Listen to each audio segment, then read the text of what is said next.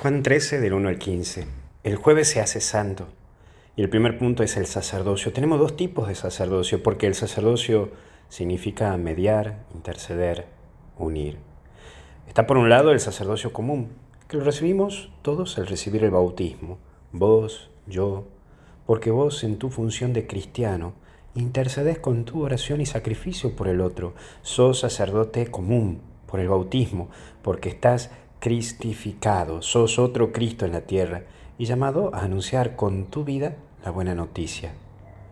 Pero también está el sacerdocio ministerial, que lo reciben algunos hombres tomados entre los hombres, para guiar a la humanidad. Hoy recordamos su institución en este jueves santo. Fueron elegidos por Cristo para llevar a Cristo.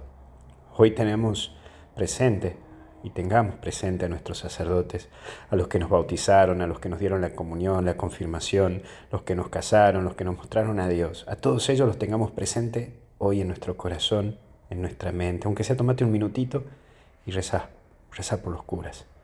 Pero también hoy quiero tener presente a los sacerdotes que están cansados, que están agotados, los que están tristes, los que son adictos al alcohol, porque también puede suceder, los que tienen miedo, los que dejaron el sacerdocio porque no se sintieron comprendidos o por una mala experiencia. Por ellos también recemos hoy, rezá, pidamos, porque siguen siendo de nuestra familia cristiana.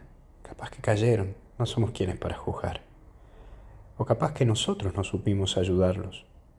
Por eso hoy en nuestra oración por ellos, porque como dice el Salmo, tú eres sacerdote para siempre, mediador entre Dios y los hombres. Por otro lado está la Eucaristía.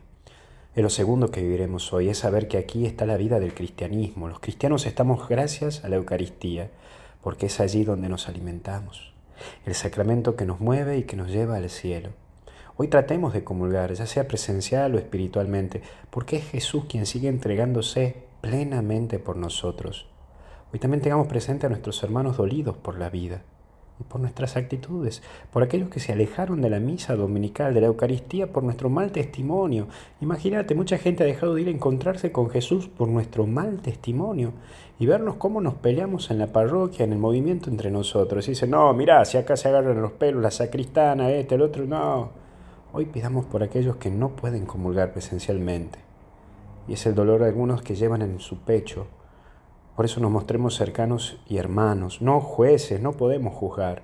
Nos mostremos atentos con el hermano que necesita de Jesús, porque hoy volvemos a vivir esa experiencia de Jesús mismo, la pasión.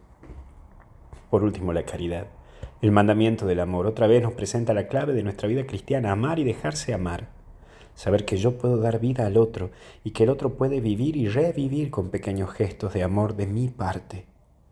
Porque caridad es dar lo mejor de uno, caridad es ser buena persona, caridad es simplemente ayudar a ser feliz siendo uno feliz. Que este trido pascual nos ayude a cambiar y mejorar. Que Dios te bendiga y te acompañe en el nombre del Padre, del Hijo y del Espíritu Santo. Hasta el cielo no paramos. Cuídate.